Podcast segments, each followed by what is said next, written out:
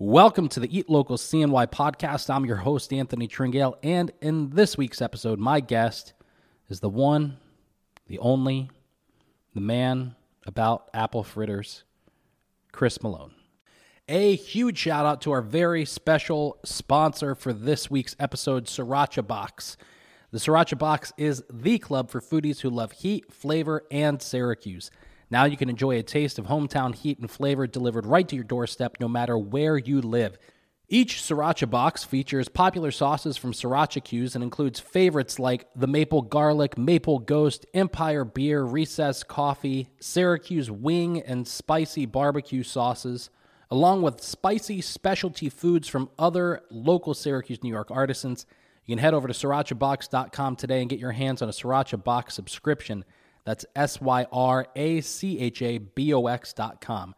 And for all you Eat Local CNY podcast listeners, they are offering an exclusive deal just for you. You can get $10 off your first box by using code EatLocalCNY10 at checkout. That's EatLocalCNY, the number 10 at checkout over at syrachabox.com to get $10 off your first Syracha box subscription order. It's such a great deal especially for all you hot sauce heat people, lovers out there. Head over to syrachabox.com today and get your hands on the subscription. You get free shipping on your orders. I believe the first, like the, the cost of a monthly box is like $17.95. That's a very specific number for me to say like $17.95, but it's under $20 and you get $10 off your first order. You get free shipping. There's no commitment. It's, it's it's just a great deal, especially with the holidays coming up around the corner. You do not want to miss out on this really great and unique gift. That's all I have to say about them. I'm going to say one more thing. I really like Syracha Box. Head over to syrachabox.com and get your subscription today. I'm really happy to have Chris on the podcast. A, because I like what he does. He's a very talented writer. You can find his stuff. We talk about it in uh, the ep- in the conversation, but I'm going to link it below in the episode notes as well. But you can find Chris on his own website, blogging for himself, talking about a number of different things, and you can also find him writing for some local websites and magazines. And you know, I just I think Chris is a talented writer, and I've always enjoyed reading his stuff. And so I am very happy that I was able to have him on the podcast. And it's the first episode that we've ever recorded where we've done what I really want to do, and that's just sit back with somebody, not go into the podcast with any predetermined questions or directional flow of the podcast or where I want it to go or anything like that, but just to come in, talk about whatever comes up, and enjoy a nice drink. And in this episode, we're enjoying bourbon from Last Shot Distillery out in Skaneateles. So, special thanks to them for making this product. Let's get into this week's conversation with Chris Malone.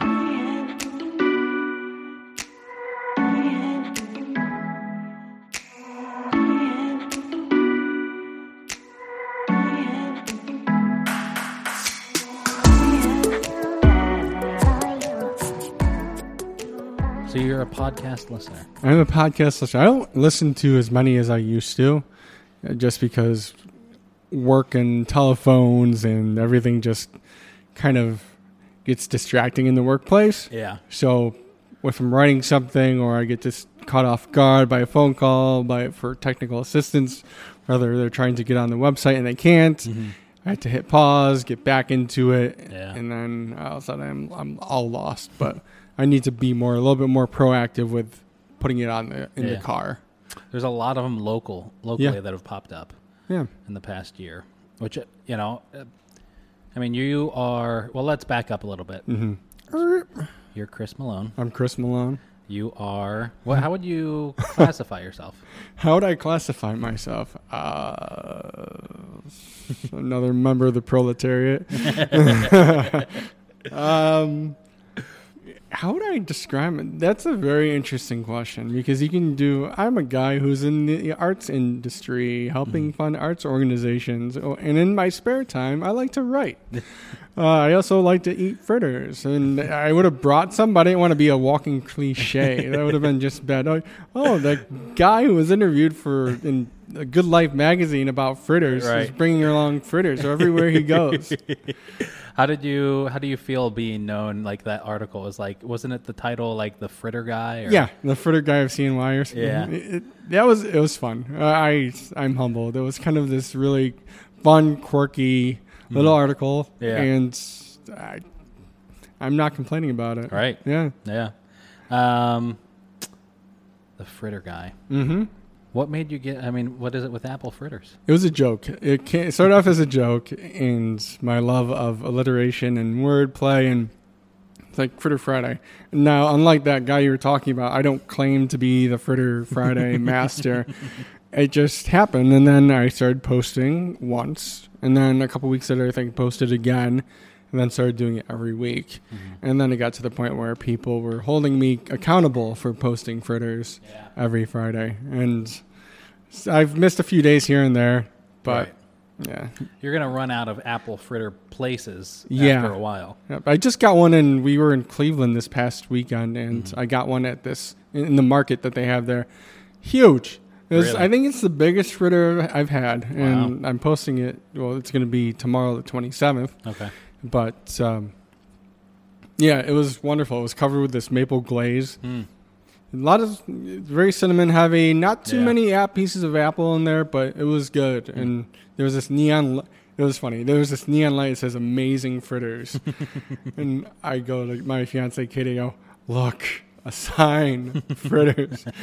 She's saying you have to get one. I, I know I have to get one. It's it would be terrible if I didn't. Right. What is what makes a great fritter?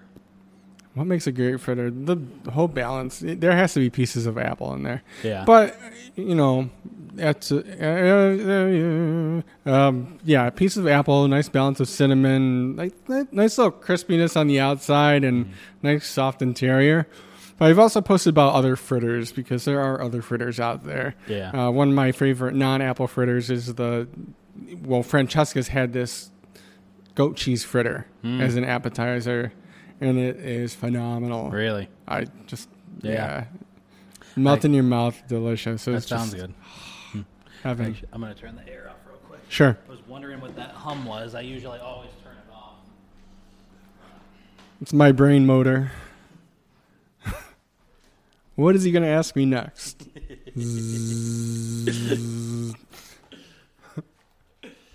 Uh, I think I'm actually take those off because I know it's working.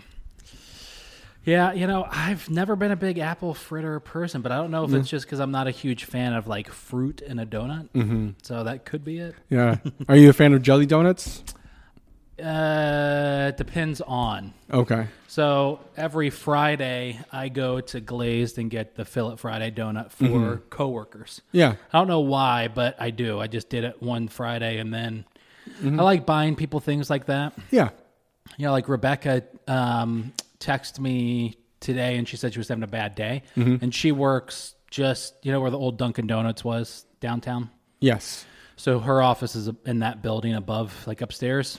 And so uh, I said, I was like, oh, I'll bring you a cookie. And she Yeah. said, great. And so I went to Kubal, but I bought one of every cookie. and then, you know, like it was like the box full of cookies. Yeah. And then all of them couldn't fit. So there was one on top of it. And she was like, Oh, you got me the chocolate kind. And I was like, No, I got you one of everything. And she's like, Oh, I get to choose. It's like, No, they're all yours. and, you know, it was like two thirty in the afternoon. Yeah. Um, lucky for me, she didn't share any with coworkers, so she Oh. brought them home. um, although, yeah, well, I won't say that because she's she'll listen to this podcast. Uh, but I really appreciate, I really enjoy doing things like that. Yeah. It's nice. Yeah.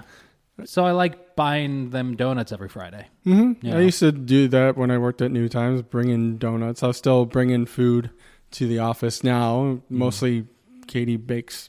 She's a great baker. Yeah, Breaks makes a copious amount of food, and I bring in the leftovers too. that's cool. They hate me for it, but uh, Yeah. they secretly love it. Yeah. Today I went to Rise and Shine in Westcott. Oh, nice. Yeah, I got up there super early and for breakfast. And you know, it's really just a sign of the times. I, I, don't like some of the things I do, even though I do them. For example, hmm I had breakfast. I ordered like an omelet, and then I said, and then I want some French toast or pancakes. I don't care what it is, Uh-huh. Whatever looks good, because I'm I'm not going to eat it. I'm only going to take a picture of it. Yeah. Uh, I'll pay for it, but I'm only going to take a picture of it. And the waitress said, "Well, that's cool." And I said, "No, it's not. It's actually really pathetic, but it's where we are today. you know, it's modern day America. Unfortunately, we buy things just for a picture." I know, right? okay, here you go. We don't want it anymore. You're not going to take a go to go box? No. I get this photo. I can all I savor this. Are you an omelet guy? Are you? What for breakfast? Yeah, for I'm- breakfast. I'm, kind of in everything. I really Yeah. don't like. I really I like French toast and pancakes Mm-hmm. for breakfast, even though I only have it like a couple times a year. But I don't like it at restaurants. Really? I don't know why that is. I'm also not a. I don't like messy foods at restaurants. Mm-hmm. Um, yeah. So I think part of it is I don't want to play into the. Oh look, that you know that guy's having a huge stack of French toast for breakfast. You know what I mean? Yeah. Uh, but I also don't like people singing "Happy Birthday" to me on my birthday. Yeah, that's yeah, yeah. It's kind of a I feel like it's all tied in somehow. yeah. Just wish me a happy birthday. Get it done over there. Yeah. I'm okay with that. But see, I'm I'm I'm, I'm weird. I want people to make a big deal about my birthday, but I don't want them to make a big deal about. It's this really weird thing. Yeah, that is interesting. Why is it? Why do you think? I don't know. I'm sure it stems from my mom, but um, my parent, my childhood. Um, I don't know why that is, but like, yeah, I don't. It's just weird, but I think mm-hmm. it's all tied in somehow. So I like omelets, but I also like eggs and potatoes and toast. You know, so mm-hmm. actually, what it's not one of my favorite breakfasts, but it's a good breakfast at the Market Diner. Mm. Uh, I think it's be- anytime before seven a.m. Mm-hmm. It's eggs, home fries, and toast for two bucks. That's a deal. I know it's amazing. And they have good food there. You can't screw up an egg. You can't. You would think. You would think. Yeah, right. um, yeah, so that's what I did. But then I brought that French toast. They gave me some crazy French toast thing, and I brought it uh, to work this morning for everybody to try. Oh, good. Yeah, See, sharing is caring. sharing is caring. um, so you write.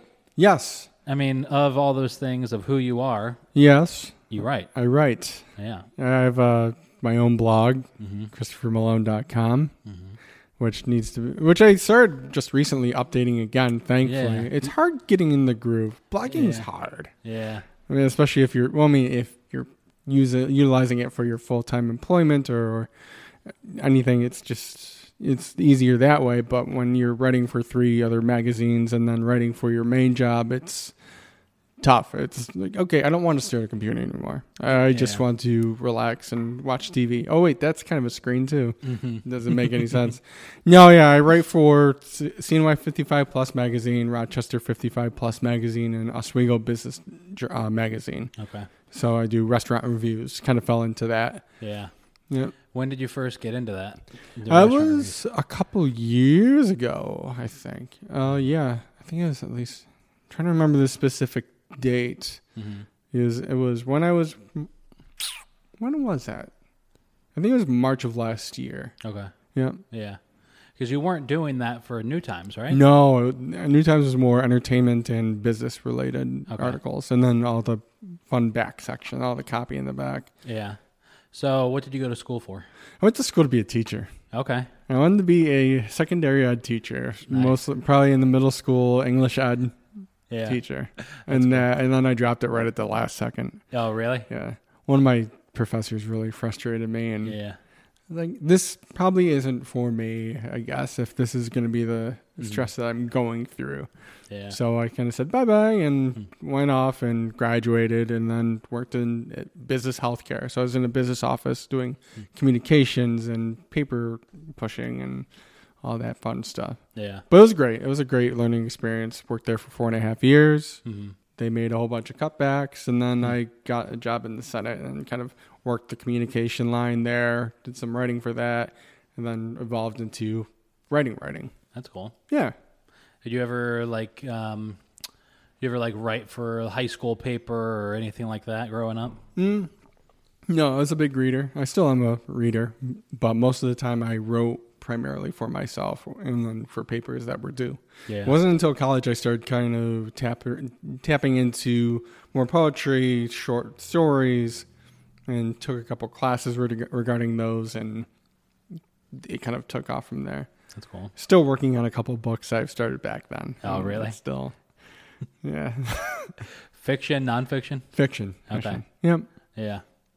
I um yeah, I used to blog a lot for myself uh years ago, but um I can't you know, sitting down to think about like trying to even write a blog now about a restaurant or something just like I can't. I can't do it.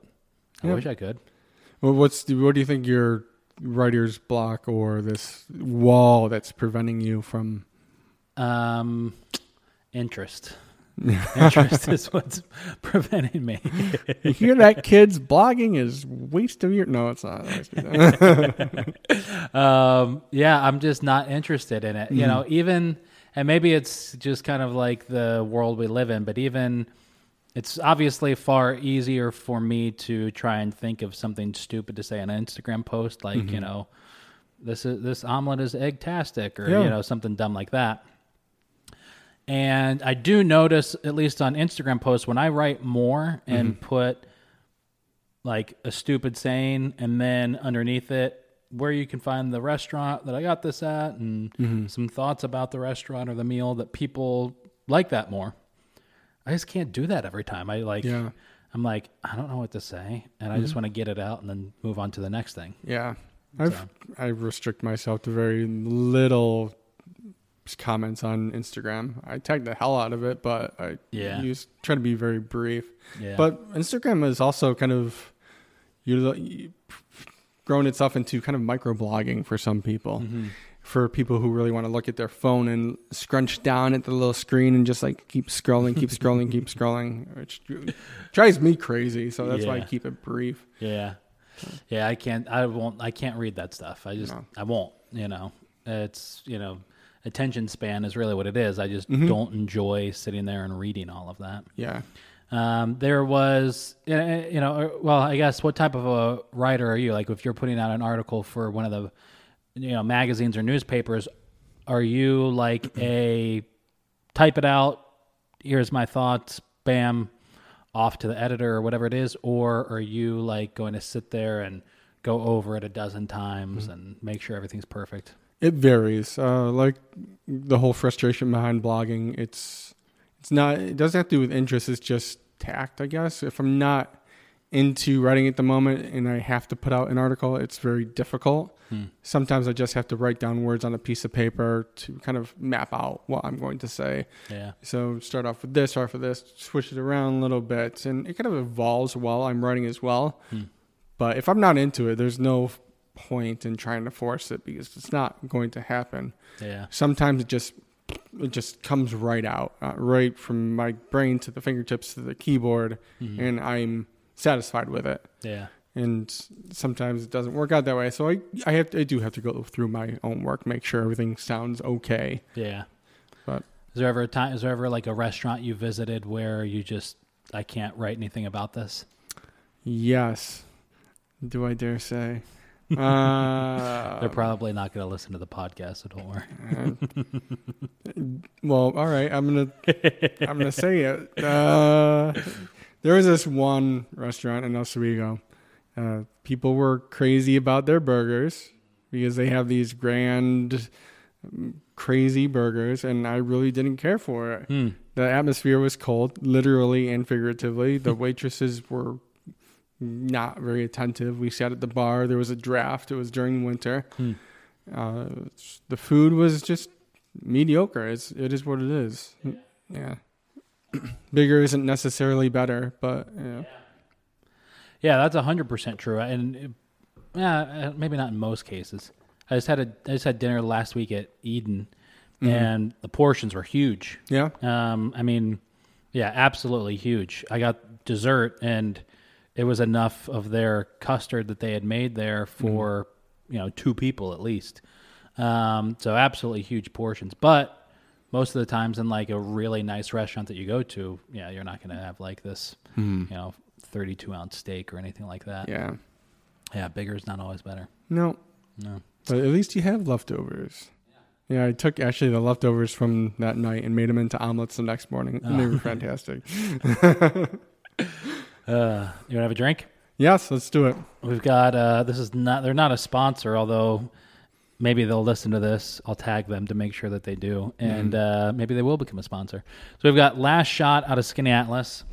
Um, I picked this stuff up at the fair, either whiskey or bourbon. Ooh, Don't ask me. I don't know what the difference is. Oh, okay.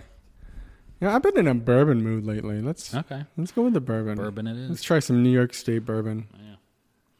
They um yeah, I forget the guy's name who owns the business, but um, it was pretty funny because like I was at the fair taking pictures for um, Mark from Farm to Fork 101 Mm-hmm. because he does like their Wegmans prep kitchen or whatever Oh, okay.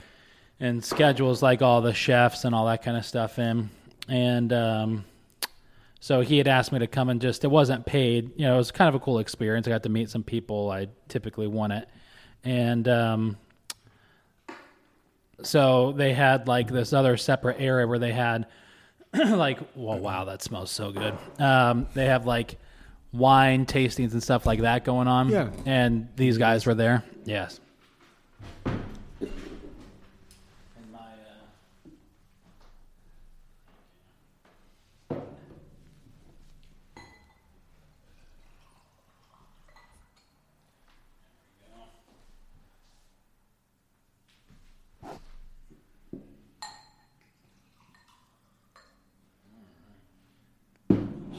Salute. put that stuff facing out. We'll leave this in the podcast, but we just Yeah. poured. This is um, Last Shot Distillery out of Skinny bourbon whiskey, small batch, single barrel, forty-two percent alcohol. All right.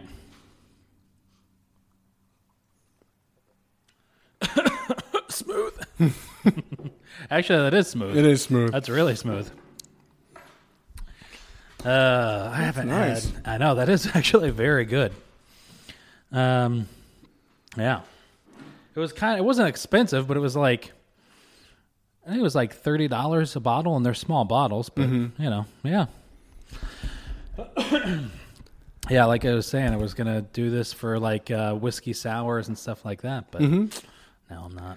I know. I think this is better straight rather than mixed in with something. I know. I have this idea of like putting in uh, essentially like a mini bar behind Mm-hmm. me, you know, like a table, like a little mini fridge, or maybe even getting like a kegerator in here. But Mm-hmm. pretty sure I'm just gonna sit here all the time and just like get hammered if I do Yeah, have like a kegerator in here. Honey, come get me, please. And that was like one of the things of contention with Mm-hmm. me getting the studio was Rebecca saying, "Well, you're just going to be down there all the time." So I do have to be careful of how often I'm, how much I'm down here. Yeah. Um, I'm gonna go to the studio. Yeah. uh, just drink. Um, so, how is it difficult to write for the 55 plus magazines? No, I just write as if it was just me. I'm not putting myself in a 55 plus state of mind, Yeah. even though I'm on my way my way there. 20 years, here we come. Woo! no, it's fun. They don't put my picture next to my byline, so they don't know who I am Oh, really? for any of the either any of the magazines. So it's kind of nice to have that anonymity. Was that a was that deliberate? I don't. I should ask my editor that. Yeah. Do you want me having my face on there? He- He'll probably say no. Is everybody else? Well, I mean, that's a pretty common food critic Mhm. reviewers, you know, thing is to be anonymous. Yeah. You know.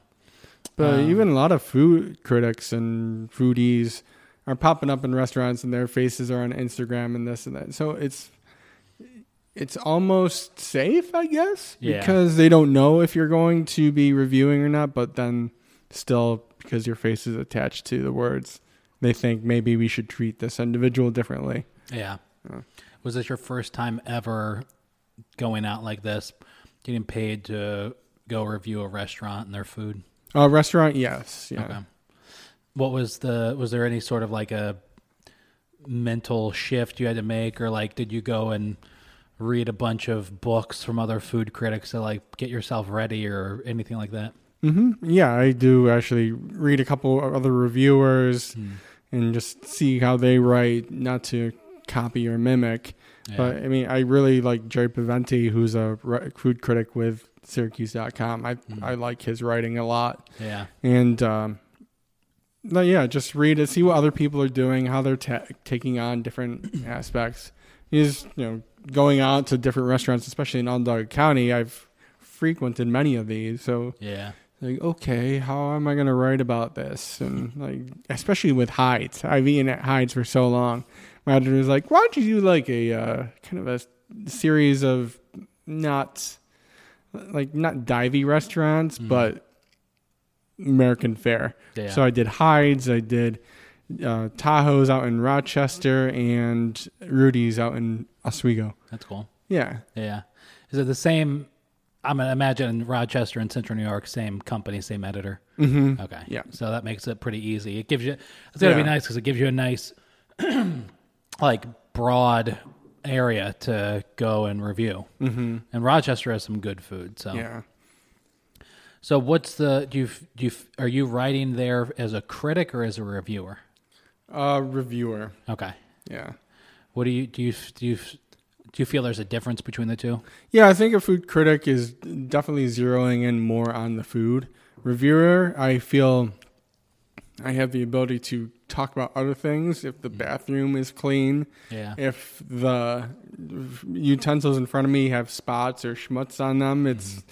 I don't want to eat with these. Yeah. Um, how if the service if they're cold, if they're friendly, if they're they don't know what they're talking about. Mm-hmm. I feel like it's a little bit more open ended. Yeah. Food critic, you're you're zeroing. I only have 750 words to work with too, Mm. so I had to pick my battles. Yeah, for sure.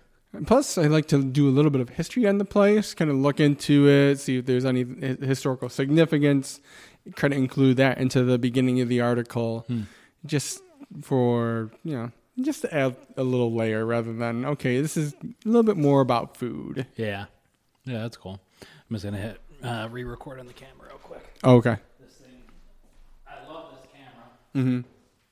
and I also hate the fact that the uh, sales guy was right when one of the sales guys was right. Told me not to get it because only has a 30 minute window. Oh, okay. So, because it's not meant for a long form video. So Mm-hmm. every 30 minutes, I have to, Just gotta reboot. yeah. I have to do that so my life isn't miserable in a couple weeks and I edit the video down. Mm-hmm. Like it is right now with the one for with Adam. I didn't do that. Oh, And okay. so then I'm zeroing in on their mouth to like try and match up the words and it's it's Mhm. not fun. no. Yeah. So of all the things like of all the types of writing that you you do from your blog mm-hmm. to you know business and you know community stuff for um, the New Times and now food Review. And do you have a mm-hmm. favorite uh, Just like a favorite topic or favorite style even style? or like thing to talk about in your writing? Yeah, yeah. I just like to see, pick people's brains. I like to know. I wish I could do this with the the food articles. Just so kind of like what you do, pick the brains of the chefs, Yeah. whether it's about food or it's not about food. It's just getting into their mind and seeing how they work and seeing how their brain and hands make these wonderful concoctions. Yeah. Yeah, that's cool. I um I don't know if I could do it. Like Yeah. like I mean even if I like even if I had the ability to, which I don't. There there obviously there's people who have an ability to write. Oh yeah. Yeah. And I had this disagreement. I get, you know, like, I, you know, I I was talking about this with Cody uh, Dedishu from Deefy, Mhm. and I view a, I view a talented chef as an artist. Yeah. He views a talented chef like himself as a craftsman. Mm-hmm. You can learn a craft. You know, Yeah. you can develop it over time. You can build that skill. Mm-hmm. I don't think that's true. I think you're kind of for the most part, I won't say born with it, but you like kind of have those natural inclinations at an early age, maybe. Mm-hmm. And then you throw yourself into it, you know. Yeah. Yeah, I can see the craftsman being, especially with ingredients and cooking wise. I can, that has Yeah. like that craft to it. But art, I can see because you know you can slop anything on a plate. Right. But is it how is it going to present? Mm-hmm. It's another. It's another bag. Yeah, Yeah. right. Um, not that it's the same, but I mean, I could. Well, maybe it is the same. I don't know. I could, uh, no matter how hard I tried, I could never become a professional baseball player. Mm-hmm.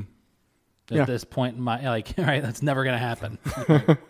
um, if I spent the next fifteen years every single day practicing hitting, fielding, run, all that mm-hmm. kind of stuff, it's never going to happen Yeah. even let's take something that's not as athletic and say football, right? Like mm-hmm. I'm not going to be an offensive lineman for No. the Giants one day. But if I spent the next 15, 20 years practicing, I could be a professional golfer, mm-hmm. pool player, Yeah. You know, poker player. Like those are things that I could do. Oh But, yeah. You know, I'm not going to become a prof- I'm not going to become a professional chef either. Even if I spend every day like the next 10 hours a day every day for the next 10 years. Have you ever entertained the idea? No, I don't want to. Right. Uh, I just want to eat the food. I want to make it. it's the hours, you know, like um I used to work retail and you know, work weekends and nights and all that kind of stuff. And now having a like a normal 9 to 5 Monday through Friday job, even though this Eat Local CNY is you know, another 8 out, you know, so many hours a day during the week. Um but having a normal 9 to 5 job is amazing. I could not imagine you know, being up working until 11, 12, 1 in the morning, you know, making sure every, I, I could not imagine doing that. Yeah, it's even with aspects of this job I'm at. It, my main job, I work at CNY Arts. I'm I'm up some nights working on a few things Yeah. just because it has to get done. Right. Plain and simple. Yeah. Yeah. So, no, I would never want to be a Yeah. professional chef or anything like that. um, I would like to own a restaurant one day, and those are going to come with long hours, but I wouldn't want to do it as a career. It'd be something Yeah. like to build and then, you know, sell or turnover or something like that. Just specifically own. Let everybody else do their thing. Yeah, right. Yeah, right. Uh, that mentality that doesn't work, unfortunately, in a local restaurant, but that would be nice. Uh, yeah. So, uh, you know, with your with the writing, with the food reviewing, do you have a favorite restaurant that you've visited in the past? Let's say, ever. Ever? I don't know. There's so many. Favorite restaurants. or one that stands out in memory? I really liked the Revelry in Rochester. Hmm. That stood out. That was a very nice experience. It was actually the one of all the re- these reviews I've been doing, the only one place who asked me how I want my salmon cooked. Really? I was like, okay, Hmm. what's the catch? what do I order now? I'm, I just want the salmon. Now I have this other question. No, they did a great job. The ser- their servers knew everything. They worked as a team. Huh. Very clean restaurant, very hip restaurant, and it was it was a very very nice experience. Yeah. What about the opposite of that? Like, The opposite. Let's see. I, I got hate mail for my review on Nick Tahou's. Really? for garbage plates. I'm like, it's bland food. It what do you want me to say? it's, I don't find garbage plates appealing in the no, slightest. it's not. Eh, you know, you, the guy who wrote me, you should have ate the hot dogs because that's what they're known for. You know, I don't want to eat the hot dogs. I eat hot dogs on a regular basis. I want to have a grilled cheese garbage plate and a hamburger garbage plate. That's pretty funny. Was Yeah. it like, uh, do you know, was the hate mail from an older crowd? Oh, he was an older gentleman. Yeah. Yes. yeah. this is this is the area that they're known for, and going into a little bit of a history, which was kind of cool. Yeah. Like I wish I would have known this beforehand. Otherwise, I would have taken this from a different angle. I would have still reviewed the food the way I did, but having known that history about uh, the culture of that Rochester, the, that Rochester area is really it was. I appreciated it. Yeah, that is cool. Yeah, I, I do like knowing the history behind certain, you know, certain places. Um, I just can't get behind a garbage plate. Yeah. I like the Brinewell in Syracuse. Yeah, I heard good things. Yeah, but Yeah. I, I also don't get their garbage plate that has like a hot dog or a hamburger on it because I don't want that. Yeah. Um, this guy that owns Last Shot. It's funny because we're going to Hawaii for our honeymoon in February. Nice. Yeah, and he used to live in Hawaii and was a mm-hmm. chef at I think like the Hilton Turtle Bay out there. Cool. And he was like, you know, the secret is go and you know, there's this like local dish, and he's basically explaining like a Hawaiian garbage plate to me. Hmm. And he's like, it's like eight bucks. That's how you can eat and stay full all day and not have to spend a bunch of money. And I'm like, that does not sound appealing to me whatsoever. so yeah, I just I don't find I don't get the appeal in them. Yeah. You know, as a hangover food, I can kind of understand that. Oh yeah, I can definitely see that. Kind of like I introduced uh, Katie to cold cheese pizzas because I went to school in Oneonta State, and that's the thing down there. Take a nice fresh cheese slice out of the oven, throw some a handful of cold mozzarella cheese on it, and just eat it. It's just heavenly. I don't know why, but definitely hangover food. It Yeah. really is. I don't get that either. But yeah, what I get hangover food. yeah. You know, um, my hangover food is McDonald's breakfast. Huh, You know, nice. I think that's most people's, but and throughout the world, but you know, uh, or throughout America at least. Yeah. Um, yeah. America. Yeah. Fuck yeah. um, but yeah, so I just don't get garbage plates. Yeah. But whatever. Do you like your food touching? Haha. Uh, I don't mind it. I think you know one of the biggest things with garbage plates. I don't like sa- I don't like macaroni or pasta salads. Mm-hmm. I don't understand Just them. yeah. Yeah.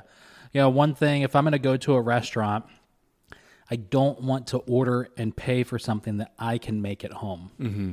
or that I can make at home better, Yeah. you know?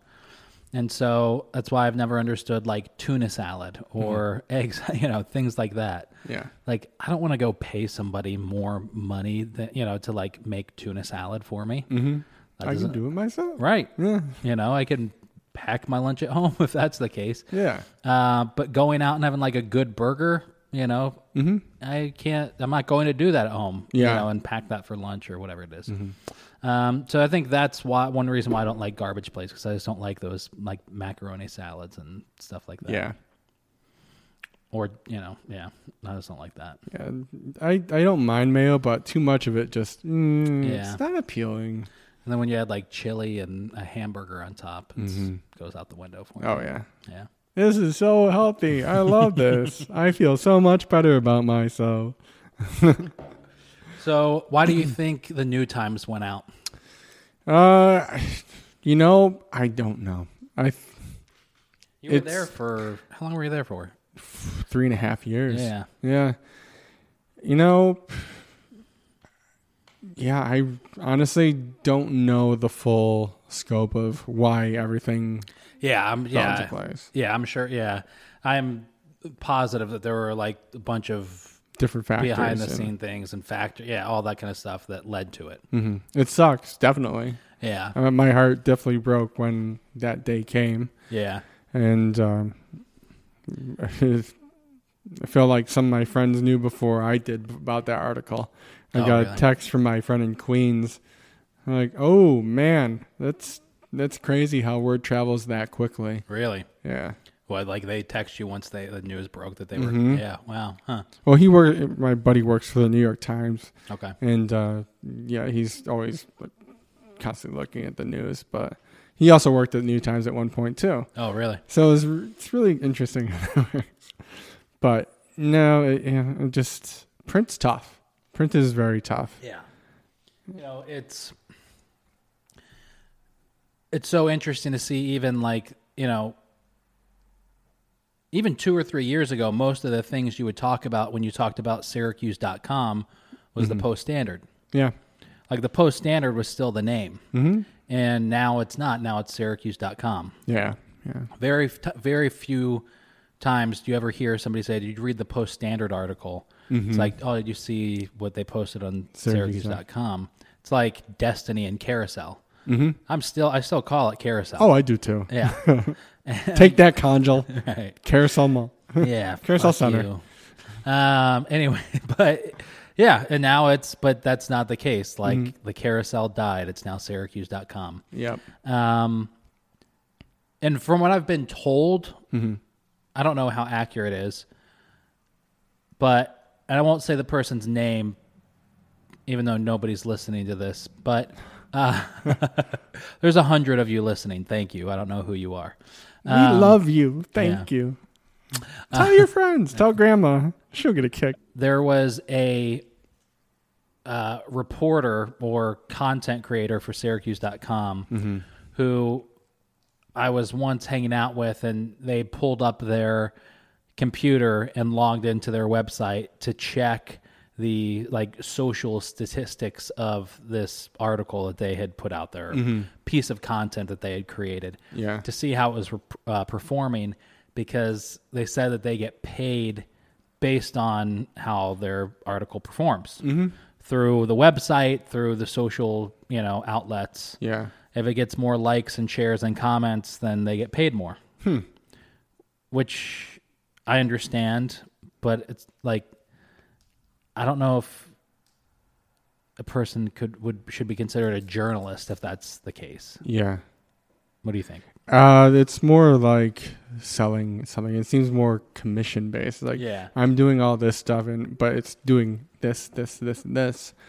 I I don't find that to be. I mean, yes, they're writing. I don't know who you're talking about, but Mm. any article, whether you're regurging, regurgitating information that you find on some trashy website about, you're still kind of crafting it into something that's yours because you don't want to plagiarize anything because you'll get in deep doo doo. Yeah. Uh, but you know, I don't like the whole concept of this is this is what I write and this is how well it's doing. Mm. I want to write for the passion of it, Mm. uh, to write something good. Yeah. I don't want to regurgitate a press release. Yeah. I don't want to take something I hear off of TMZ and make it quote unquote my own. hmm I don't want to put my brand in in front of a video that isn't mine and say, "Oh, this is ours," which Syracuse.com has done before. Yeah. I will call them out on that. I mean, when you see the Syracuse.com post with like a video of Arnold Schwarzenegger and have their Syracuse.com logo come up, it's not yours. Yeah. I'm sorry. That's where I draw the line and say, no, yeah. wrong. no, you know, journalism, like as we were, we have been talking about, writing is hard, and you have to give these uh, writers credit, Yeah. regardless of what they're doing. Um, if it's filled with a bunch of mistakes, um, you have to. Also, you have to look at websites too, uh, Mhm. especially for blogging website. Who are you? Where is this content coming from? Are they linking to uh, credible sources? Are they uh, quoting sources that they're not, you know, referring to? They're not giving justice to. They're not Yeah. referring to, citing. Uh, It's there's so many factors into it. Yeah, I feel like there is de- there's without a doubt a level of credibility that comes into play when it's written, even though it could be a hell of a lot better as video content um, or, or substance that's video or audio. You know, this business has gone through so many different versions of itself, and one of those versions was a monthly blog, and Yeah. we had. Margaret McCormick was paid to edit for us. She did a great job.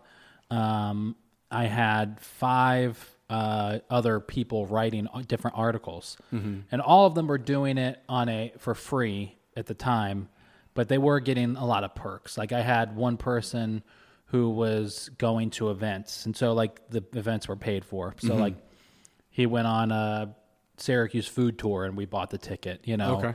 um, we would get press passes. We still do get press passes if we ask for them to uh, shows at Lakeview. I won't say any show, but for the most part, if I ask for a press pass to a Lakeview amphitheater show, we'll get you'll get one.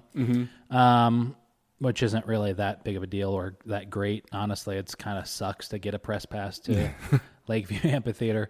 Um, but he was a photographer, so he loved it. He got Yeah. like we got press passes for John Mayer and ZZ Oh, nice. Top and Yeah. you know all this fun stuff. And so he would like go take pictures of like some great bands that he loved, and he was a musician, and then write a blog about the Yeah. experience. Um, We had another guy that was like he was a chef and he was writing one, um, like his insight on restaurants or like the industry. I had another friend who was coming up with recipes and then writing a recipe and a blog to go with it. And we were buying all the food that he would use to cook that. Re- and he was cooking it at his house for his, you know, so it was like, you know, friends would come, I would go over and we would eat, you know, what he, and then he would write a blog about it. Yeah. Um, so we did that, and we only did it for like three months, and it was nothing. It meant absolutely nothing. Um, but we got into trouble because one of the guys that wrote an article, we didn't fact check. I didn't fact check, and it was about the local beer industry, especially like the first relatively right after all, like all these breweries popped up with all these grants and everything from the state Yeah. uh, to open up, and he cited a brewery in there that had received money when they hadn't. Oh. To make matters worse, the owner was a lawyer. Oh boy. Thank God nothing happened. Mm-hmm. But that was not, and it meant nothing. Like Yeah, yeah, five yeah. people read that, mm-hmm. you know. Yeah. But I guarantee you, if that was in a video or if that was in on a podcast, they would have been like, "Ah, who cares?" But because it was a written word published on a web, it was like, "What the fuck did you say about my?" You know, like, you know, Yeah. it was it was pretty intense for sure. Yeah. Yeah. And so I think that does lend itself, you know, to some, you know, the written word has a lot more credibility and weight. I think, Mm-hmm. maybe depending on the source. Yeah. I'm gonna interrupt you and look at this sunset. Wow, I don't know if your video is picking up on this, but know. the best part about uh, being here, you can see the sunset. Yeah. Nature has been on point the last I week, know. couple weeks. that's crazy. Got some amazing sunsets. Yeah. You know, it's I just spun the table this way. I had it lengthwise, Mm-hmm. and the guest sat over there. So Okay. you would never so yeah, yeah, you would never know that that was happening. Yeah. Um, but I'm glad I did because that the iPhone Yeah. picks up a great freaking. I'll show you when we're done. It's unreal how like it just picks up a really good shot. Mm-hmm. So wide, and it gets the Yeah. window. So hopefully the iPhone picked all that up. That camera's just pointed right at your face. Oh, great. Um, uh, yeah, I was. You know, we had Bill Broad on the Cafe Kubal podcast, Mm-hmm. like right when the subscription thing popped up, and um, yeah, and then he came by the office like a couple weeks later for something and to drop off posters. I think because we were going to put like the subscription posters up around yeah. and um, uh, I was like, he was asking me a bunch of questions about like, hey, how do you guys do the podcast, and you know, and I was like, yeah, you should like Bill, you should be doing a podcast, you should be doing video, like.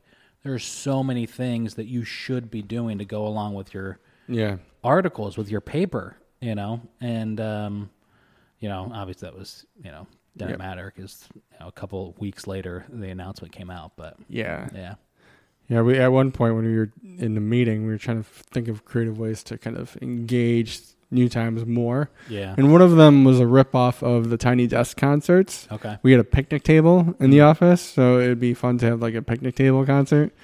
And have some uh, musician come in, play a couple songs, and then yeah. Just give him credit. But that did not come to fruition. But that's okay. Yeah. I wanted to email, I wanted to like send him a Facebook message Mm-hmm. after that happened and ask what was happening to the website. Mm-hmm. And obviously I didn't because that would be super insensitive. But yeah.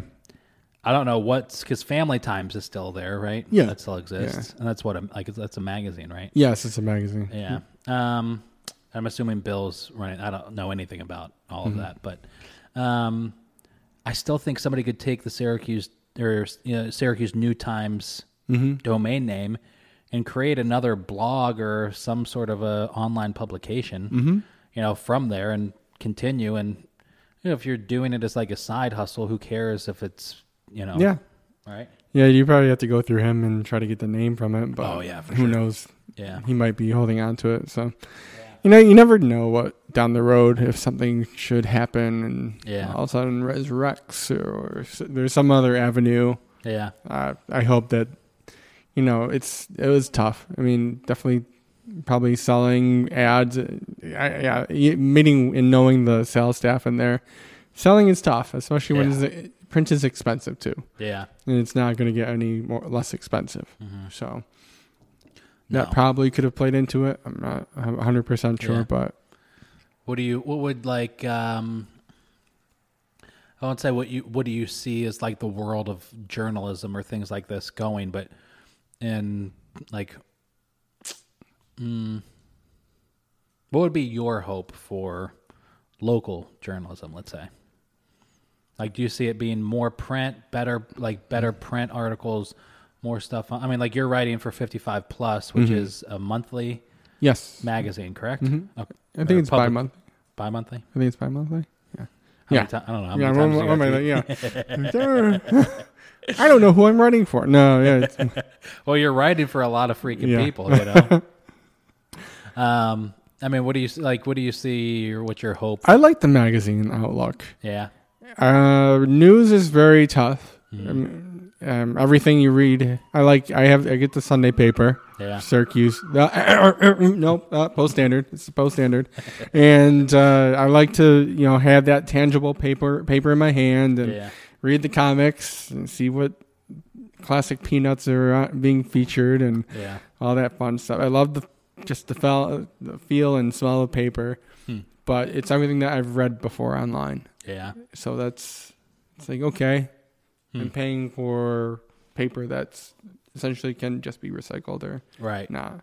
Yeah, And then all the ads like Wegmans and Price Chopper and all that fun stuff you can get right in the stores. So yeah, I don't know.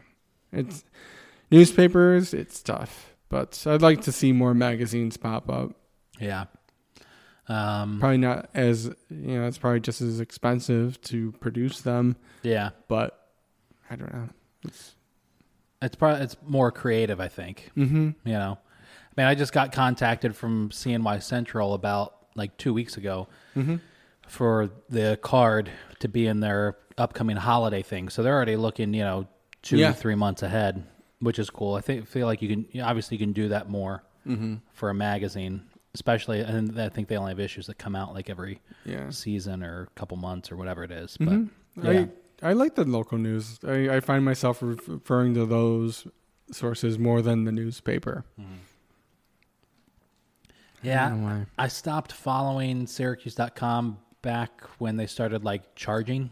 Mm-hmm. There was like that weird window where you would try to open up an article and be like, after a couple seconds, pay nineteen ninety nine. I'd be like, I'm not gonna pay to read this. I don't Yeah. care that much. Mm-hmm. And then I don't think it was that. I think I don't think they do that anymore. I, I, think they still might. I'm Oh, really? sure. I haven't. See, I haven't tuned in just because I want to read that paper every Sunday. yeah, like I don't want to. yeah. Let me find out the end of the week what I missed. I want to play catch up. I'm gonna hit pause. I'm gonna read, Okay. start this real quick.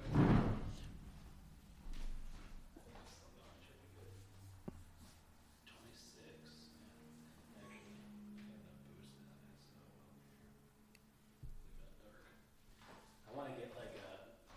I can't. I guess I still. could- I want to like hang like a Hmm. like paper globe down from there. I think that'd be cool.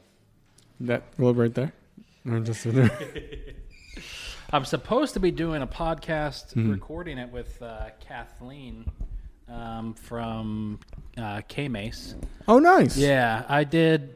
I would record the podcast for her for the Syracuse.com for Brent Axe's thing. Mm-hmm. For their sound scene, we would do it at Kubal, and then you know he went back to sports, and so she was going to start back. You know, she was going to start up like her own music, like just the sound scene podcast. Yeah. We're supposed to be doing it here. It was supposed to be starting in October, and I don't know if that's still happening or not, but she was gonna do like a live recording and have like people here guests for it and you know Yeah. stuff like that. I do want to find a different format for this. Like I want to do continue to do podcasts Mhm. like this, but I want to do something different as well. Okay. You know, I don't know what that is. Um, but just something different because I'd love to have like two or three different podcast like episodes out every single week. Yeah. I think that'd be fun. Like something similar to like between two ferns, but on Yeah. a park bench with Anthony. Yeah. I just yeah, right, yeah. Did you see the Between Two Ferns the movie yet? I I saw it. I can't. I I need to click on it and watch it. It's funny. It's not as funny as I thought, but it's pretty funny. yeah. Yeah. I mean, what do you think? Uh, you know, local local outlets always have the stereotype of being cheesy and Mm-hmm. poorly produced. Good. Let them be. Really? Yeah. I hate that. I know people hate it, but uh, there's some charm in it. There's some little, I don't want to say silver lining, but there, it's you know it's someone doing something. yeah. I get that. I, I know I sound repetitive saying that, kind of going back to what I was saying about the whole blogging and writing thing, but you if they do it right and it's cheesy, so be it. Yeah. I guess define I, I guess cheesy would have to be like based on like situational. hmm You know? Yeah. Um If you're arrogant about it and think your stuff is top notch when it really isn't, then that's a whole different story. I see. I, I'm I'm afraid that that's me a little bit. No, no, I don't think so at all. Well, internally, I'm afraid Oh, that that is. Then be afraid. Yeah. Keep I fear. I Um, freaking well, it's like um, you know, Chris Johnson at Weed CNY does amazing work. He does. I mean, he is such a talented photographer. It is Yeah. unbelievable how talented he is. Yeah. Uh, and there's there's a lot of great, amazing Mm-hmm. photographers in the area. There are. There really are. It's. I I don't claim to be a photographer. I- No, I don't yeah. want people thinking I am. I like black and white photos. Yes, that's Yeah. very very true. But I don't want to be classified as a photographer. Yeah. um, you do take good pictures. Yeah, I've evolved. Um, I am. I do still use my phone, Yeah. which now is busted for some reason. It's just a black screen. I have to figure out why. Mm. Oh, that sucks. that. I don't know. But my fiance has a Nikon, so I've been using that more Oh, often. that's cool. Yeah. Yeah. There is an art to taking very great cell phone pictures. Mm-hmm. Like there is um, the uh, Coast to Coast Instagram page here in Syracuse. Uh, Ashley, I think I forget. Um, she takes ever like I I sat across at a dinner from her and I was like, "How do you? What camera do you use? Like you're so talented." She's like, "I use my iPhone," but her stuff is so good. Um, so there is an art to that for sure. But every time that I, you know, this this equipment's not cheap, right? No. I mean, uh, you know, there's more than a few hundred dollars in it. Yeah. And every time that I find a local podcast and I listen to it, I'm like, I'm so much better than them. I'm doing such a much better job. At least it sounds better. You're allo- you're allowed to think that way. You're just not allowed to Tell let that get control of you and be vicious to people. I think that's yeah, another. I get that. Like, yeah, I find I think I'm a better writer than some people. Yeah, I also, for my blog, don't have an editor to look at my stuff, so it's very tough. yeah. But Do you like that, or do you like having the editor? I like having an editor. Yeah, Yeah, it's keeps me on top of my game. I guess more cognizant. yeah, uh, especially now that I'm starting to gear up and do more with my blog and write this, especially write an article that I interviewed a couple guys in was it February, March, and then I was like, I need to take a break because I'm just so stressed and Mm-hmm. learning all the new stuff at the job, and it's like oh, the world is collapsing on me. and so I'm it's long overdue for an article for these two guys, and I feel awful about it. yeah, yeah. I um, yeah, I get that. Yeah, I I really did like when I would write for when we did our blog. I had Margaret editing. Mm-hmm. I love Margaret. So Margaret, if you're Yeah. listening to this podcast, I think you're great, and you're one of my favorite people in the food world here in Syracuse. Margaret, I have to say the same thing. You are the best. But you let me write a very stupid blog once, Margaret, and told me it was okay. um, I this was the two like the this is before the primaries for the race for mayor in 2017, which I'm obsessed with local politics. Really? I would never plug, plug you as a politician, Um, politic aficionado. I'm super opinionated. Mm-hmm. I'm not educated in the world of politics. Uh-huh. Um, but if I, I find a candidate, I first of all I love seeing how it plays out because of as Marty Masterpole has coined it, the Westcott Massacre, Mm. eh, with Juanita uh, Perez Williams campaign and Ben Walsh. Mm-hmm. I don't know if you know the story, but Ben was up holding a press conference in front of the Westcott Theater for Democrat. Ben's a independent, so it was Democrats for Ben Walsh, and Juanita's uh, campaign manager. I believe it was the campaign manager, but somebody in her office said, "Let's get a bunch of Latin-speaking people."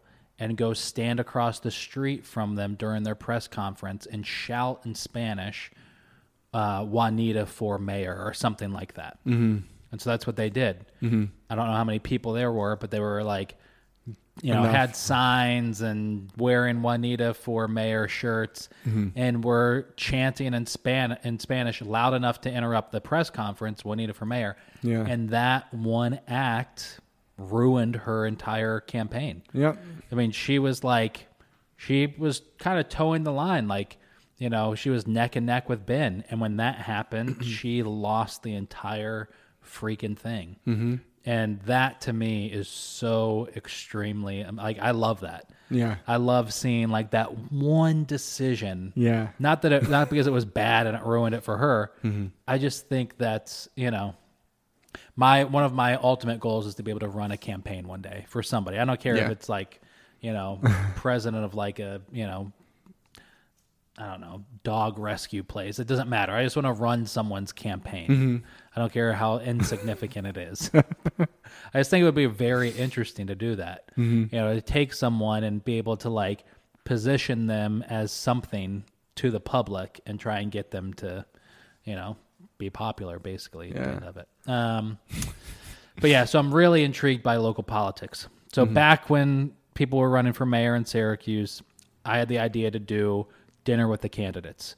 Started with Andrew Maxwell. I took Andrew out to. I met him for coffee. Mm-hmm. Then I took Chris Fowler out to dinner. I took um, Ben Walsh out to dinner. Excuse me. And I took Marty Masterpole out to dinner. And I think I reached out to a few others, but the other ones never got back to me. Mm-hmm. And um, I thought Chris Fowler was going to win. I was like, Chris Fowler's the man, you know. And obviously, that was horribly inaccurate. Um, but I took them all out to dinner, and the first article I wrote was about Chris. And I had this idea that, well, everybody's writing articles about these people running for mayor. So who Yeah. cares if Eat Local CNY is like running another article, you know? Yeah. Yeah. or writing another. article. So I decided to write it in the form. This is so incredibly bad. I decided to write it in the format of a letter I was writing to my parents. Oh. So, yes. so the concept was that my parents like lived in Syracuse, mm-hmm. didn't anymore, whatever. But basically, I was writing a letter to my parents and saying like, "Hey, I just had dinner with Chris Fowler, who's running for mayor, and mm-hmm. here's everything I thought about him, and here's his views, and Yeah. you know, you should really look at him, Dad, because I think you'd like him as a mm-hmm. politician." And we like publish that. Thank God I took it down. I hope you can't search that. Oh, okay. Because it was so incredibly bad. Oh. It was awful. Chris, it was a horrible idea to do that. and Margaret let me do it. Margaret, how could you? How could you? Uh, Yeah. Was, We've all written things that we probably shouldn't have. And that's, Oh. looking back at it, retrospect, oh, it sucks. Yeah. It really sucks. That's one thing about videos and podcasts is you're kind of in the moment. hmm I can edit these things out later. Yeah. And I do. I edit like my uhs and ums Mm-hmm. out all the time because I think it sounds stupid. And in videos, you know, you just retake it or you edit that stuff. But the written word, once it's out there, Yeah. there's It's really etched no into society and into the digital world. Those fibers and yeah, electronic stuff I don't know about. and there's no excuse. no. There's no excuse. You know, it's like I wrote that and I put it out there, and Yeah, I wrote one article for New Times. It was my first cover story, and it sucked so bad. It was this puff piece about cat and dog lovers. yeah, Freaking horrible. I don't know what was going through my head. Like, I'm going to write this piece. It's going to be great. and it didn't turn out the way I wanted it to. And time went on and I got more and more frustrated. This is an article that I didn't want to write. I got more and more frustrated because I went to talk to Cornell University professors about psychology and Hmm. the difference between dog and cat lovers, and they really weren't giving me what I wanted. And I was like, I'm just gonna write about crap. I'm gonna write about my f- the people that I know who own animals, and I'm gonna go that way. It was great on that side of thing. I Yeah. thought the interviews went fantastic, Yeah. but the piece overall is just a puff piece. It Mm. was. I'm like, "Ah, this is not good, but that's okay. You know, Yeah. it's like it's putting yourself out there and. Okay, I made this mistake. I'm gonna dust it off and just go on with it. Yeah. There's always a, an audience for Mhm. anything, I feel like. Yeah, You know, I mean, what's the uh, what's it called? Like the the thing where like they get the really intense microphones and whisper like. eat- if you- Oh yeah, what was Yeah. it? Like ASMR. Or something like that? ASMR. Yeah. Yes. If there's an audience for that, there's an audience for anything. There always is. I wanted to do Should we that. talk like this? I could actually boost it, and we could do that. It would be fun to do an ASMR podcast sometime. Um, I thought about doing that at one point. This bourbon's great. They make microphones for that. They're like six hundred dollars, but it's shaped like Hmm. an ear and then a block and then Huh. another ear, and it's two microphones in the eardrum, this fake eardrum. Mm-hmm. And if you talk on, you know, it like pans. And uh, I thought about buying one. Huh. I thought that would be interesting. Yeah, I saw in that Coca Cola commercial they were doing that. They're like tapping the glass. I'm like, okay, what is this weird shit? But I don't think anybody wants to see me do an ASMR video. Yeah. Or like. I burst out laughing. I, I can't keep this straight. It's like weird. I can hold on to a character for improv, but yeah. keeping that up is just it would be tough. What got you into improv? I was in a really crappy spot in my life. It Yeah. was I was getting out of a relationship where I didn't like myself, and thankfully that all ended. And I started this. I this these classes fall into my lap. Mm-hmm. Let's take an improv class. Cool. I don't have any acting experience, so there's no script to this. So let's try let's try it out. And Yeah. that was 2013, Hmm. and then it, rest is history. I've been performing since. That's cool. Syracuse Improv Collective. Yeah. Is there a big? Uh, is there? A, I mean, there's obviously an audience for that. Yes, actually, there is surprisingly. Yeah. There's actually a couple improv troupes in the area. really? Uh, there's Salt City Improv Theater, and there was one group called Don't Feed the Actors. I don't know if they're still performing, Mhm. but they were performing at a CNY Playhouse, um, and they it's whose line is it anyway type of style, short form Okay. improv, and they're great. They're Yeah. wonderful. It cracked me up every time. Hmm.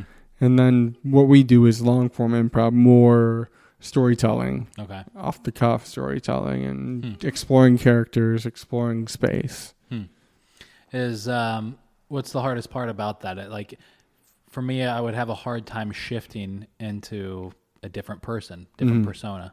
That's difficult. That's probably one of the more difficult aspects, and agreeing to everything. Yeah. Because you might come in with a preconceived idea, and it's not going to go that way. Mhm. You have to adjust and okay, my partner has created this scene, created this atmosphere, this person, and I need to agree with everything that they're doing. Hmm. What they say is true. If I, they tell me, oh, your mustache looks fantastic. I have a mustache. If uh, I have a cast, then you have a cast. Like, oh, you know, you shouldn't have gotten to that biking accident and lost your leg. You know, the person has to pretend that they have either a prosthetic leg or they don't have one a leg at all.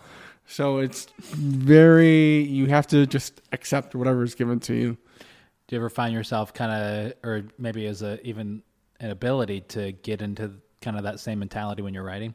Oh yeah, it's nice, it, especially with fiction. It's helped out quite a bit Yeah. because you're taking these characters and exploring them and how would they interact with one another. Okay, this is this person's this type of personality, but this person's more of a passive personality. How would they interact with, hmm. with each other? Yeah. And now, with my classes I've taken through Syracuse Improv Collective, a couple of the more experienced improvisers that are there, they get into more heady things. Like, okay, you're going to be a serial killer, but at the same time, you really love puppies and like kittens and animals, and that's your That's your jam. You love that. But at the same time, uh, your men of uh, men with brown hair really frustrate you. like, put that into a scene. Okay, there's a pet shop owner with brown hair, but there's cute animals all everywhere. How are you going to act? How are you going to like act on a normal basis? You could potentially, quote unquote, kill this guy in the scene, but at the same time, there's other animals around you. How are you? How's your character going to be? so it can get really heady Yeah. and really complicated and really confusing, but you just got to go with it. Yeah. I really wish that you went that way when you wrote for the 55 year old plus magazine Oh, I and that you like became this 69 year old shut in named like Arthur or Charles or I think Oh, that'd be wonderful. that actually may need to just happen like maybe you should Buy a pseudonym and just start working, for, writing from Alfred's perspective. That would be awesome. I did that once when I was in when I lived in Texas for two years, and um, I did a lot of. I, I don't know what led me to do it, but when I went out there, I put an ad on Craigslist and uh, to teach a creative writing class. I blogged for myself a lot. I grew, I grew up in church, so it was all Christian uh, nonfiction, and um, and then I ghost did ghost blogs for like these two pastors, and Yeah. so I got paid for that, which was cool. But anyway, so I got out to Texas and I like wanted to make extra money, so I put an ad out there to teach a creative writing class and at a Starbucks. so it was like twenty five dollars for an hour, and I went out there and no one showed up. But from that, I had all these college students email me to write papers for them. So there was a time, two year period of my life, uh, where I wrote college papers for students, and they paid me to do it. Nice. It was pretty cool. It is that, cool. That also led me to um, uh, create a fake persona, Mm-hmm. and I wrote these art, these like short stories that were completely disgusting and disturbing. um, like think of like Charles Bukowski esque, and because I was like reading like Post Office and all that kind of stuff at the time, and just loved it. and so it was really quick things like that. It was, you know. No reason to continue a story. You stop the sentence and you move on to something completely different, and that's just the way that the writing goes but they were just disgusting. And all of the titles were in Spanish for some reason. Um, and that was just like the thing I did. And it got picked up by some like Mad Magazine esque thing in Austin. and I got paid like $30 for it. And, you know, this guy found it. Some, all right. I submitted it and he wrote back. He was like, this reminds me of reading my dad's old Mad Magazine stuff. You know, like, this is great. I'm, we're going to use this. It's like, sweet. And, you know, that's pretty much it. But, Yeah. yeah, you know, maybe you should create a fake persona and be like, oh, I uh, know. That'd be so much fun. I actually, when I started working for New Times, they were looking for bloggers, and that's kind of how I got my foot in the door, thanks to Ty Marshall. Uh, Huge thanks to Ty Marshall. So I wrote a blog post about the from the perspective of my, of my parents' cat. hmm, People loved it. I got so many compliments for it, and they're like, "I didn't know what the hell you were talking about." And you talk about this part about licking your ass, and it's like, what is he doing? What is he running about? And I was like, okay, this is great. then at the end, it was revealed, like, it's a cat. Surprise!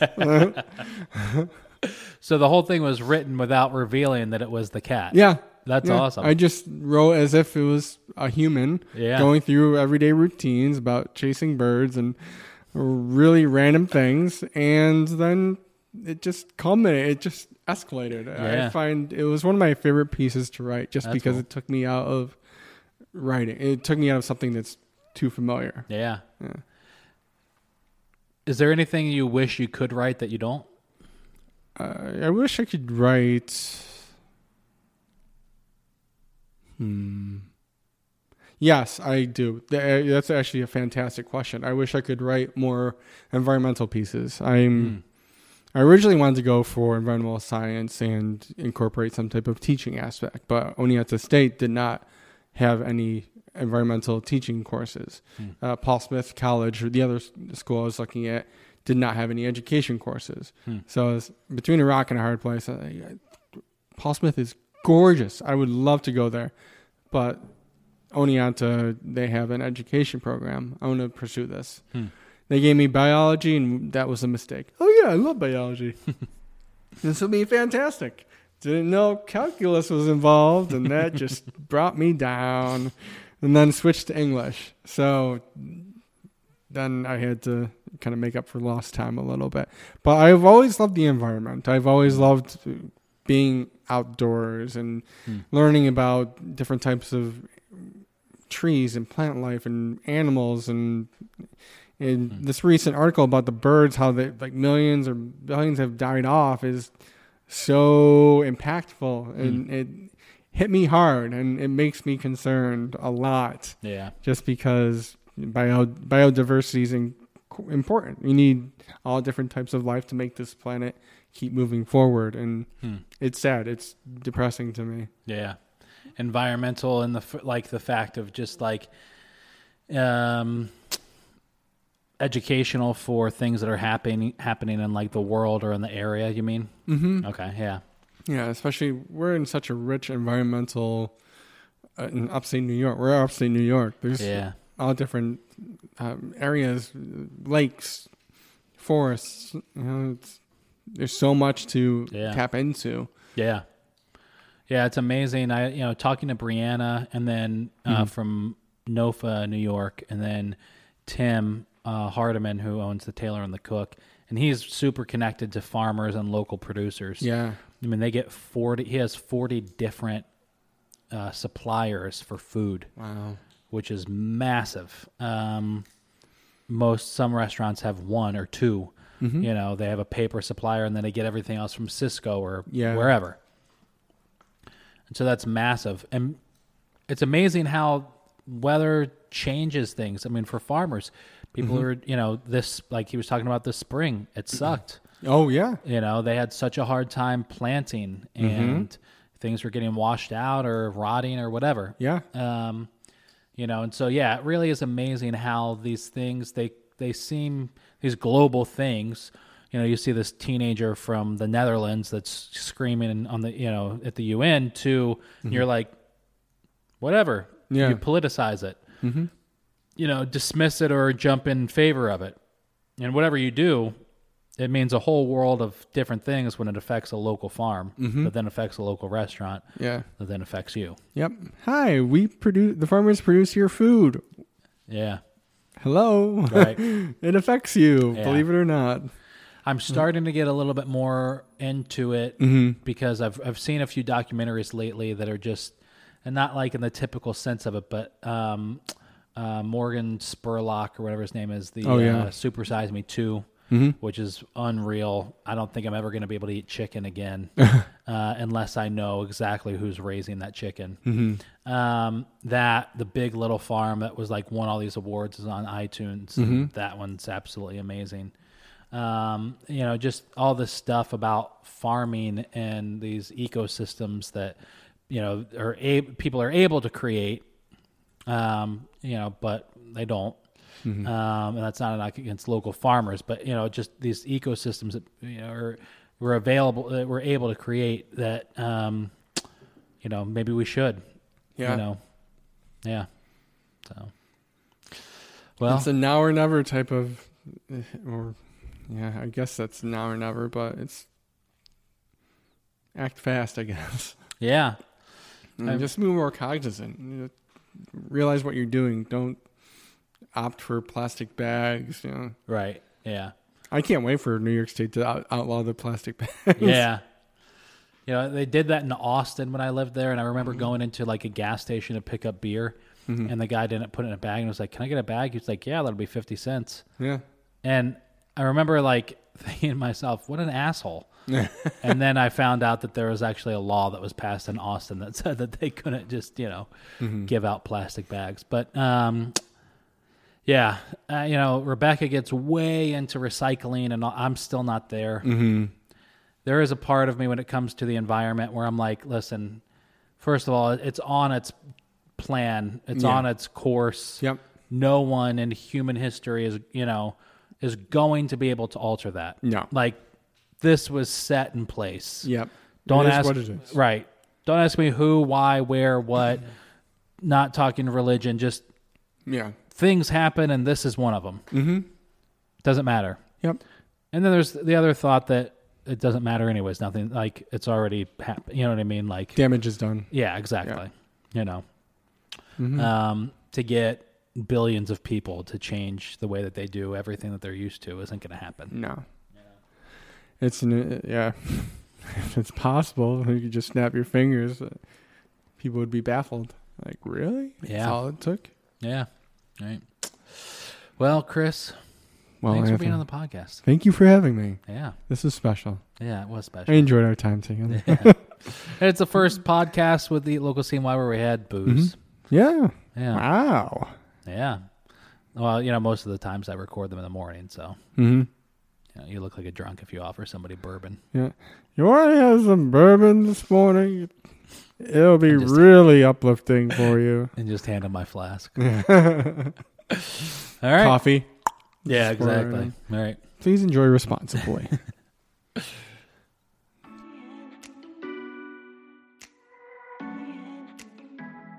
Well, there it is, everybody. Thank you so much for checking out the Eat Local CNY podcast. I really hope that you enjoyed that conversation with me and Chris.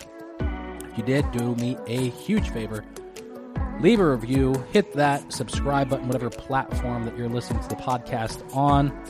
And that review is huge. It is so important to the podcasting world. So leave me a review. Let me know what you think of the Local CNY podcast. And don't forget, you can find us on Facebook, Twitter, Instagram, Snapchat, YouTube, LinkedIn, and TikTok. I don't think there's anything else that we're on in the social world. Uh, but we do put all the videos of our podcast up on YouTube. So you can head over to YouTube and any of those platforms and just search Eat Local CNY and you will find our channel more than likely. And you can visit us at eatlocalcny.com. All right, thank you so much for checking out the podcast, and we're going to catch you at the next episode.